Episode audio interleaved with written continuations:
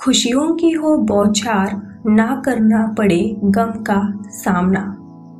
खुशियों की हो बौछार ना करना पड़े गम का सामना। आप सभी के लिए करते हैं नवरात्रि पर यही शुभकामना। आप सभी के लिए करते हैं नवरात्रि पर यही शुभकामना। वाह, क्या बात है। दोस्तों, दशहरा। एक हिंदू पर्व है, जिसे पूरे भारत में खुशी से मनाया जाता है। दशहरे के पहले नौ दिनों को नवरात्रि और अंतिम दिवस यानी कि दसवें दिन को विजयादशमी कहा जाता है। और ऐसा माना जाता है कि इस दिन भगवान श्री राम ने असुर राजा रावण का वध भी किया था।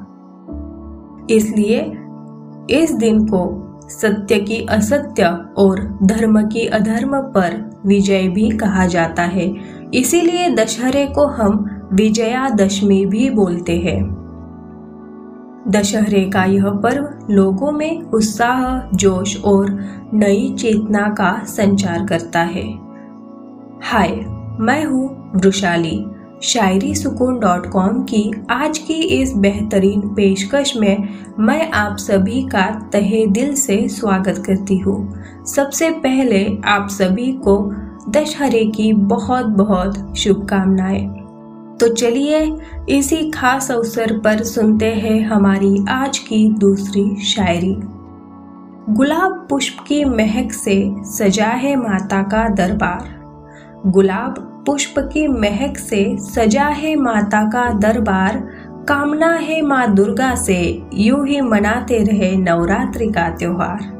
कामना है माँ दुर्गा से, यूँ ही मनाते रहे नवरात्रि का त्योहार। वाह, बहुत ही बढ़िया। दोस्तों, आप तो जानते ही हैं, नवरात्रि में माँ दुर्गा की पूजा होती है। सभी लड़कियाँ अपनी इच्छाएँ माँ दुर्गा से कहती है। और माँ दुर्गा उन्हें शक्ति देती है बुराई से लड़ने की। सभी लोग बहुत खुशी से यह त्योहार मनाते हैं। तो दोस्तों, चलिए अब बढ़ते हैं हमारी आज की तीसरी और अंतिम शायरी की ओर। मन में हमेशा भक्ति का वास हो, आपदाओं का सभी सर्वनाश हो। मन में हमेशा भक्ति का वास हो, आपदाओं का सभी सर्वनाश हो।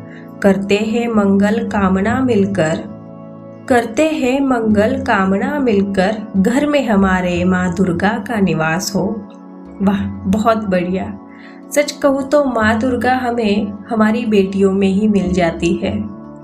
बस ज़रूरत है उसे पहचानने की, उसे समझने की।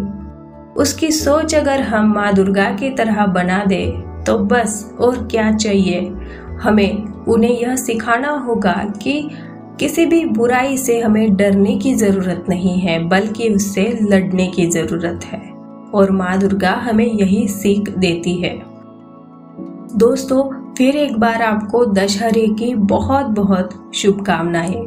आज की यह पेशकश आपको कैसी लगी, मुझे कमेंट सेक्शन में कमेंट करते हुए ज़रूर बताइए। चलिए, अब मुझे दीजिए इजाज़त। कल फिर मुलाकात होगी, ऐसे ही किसी खास अवसर पर।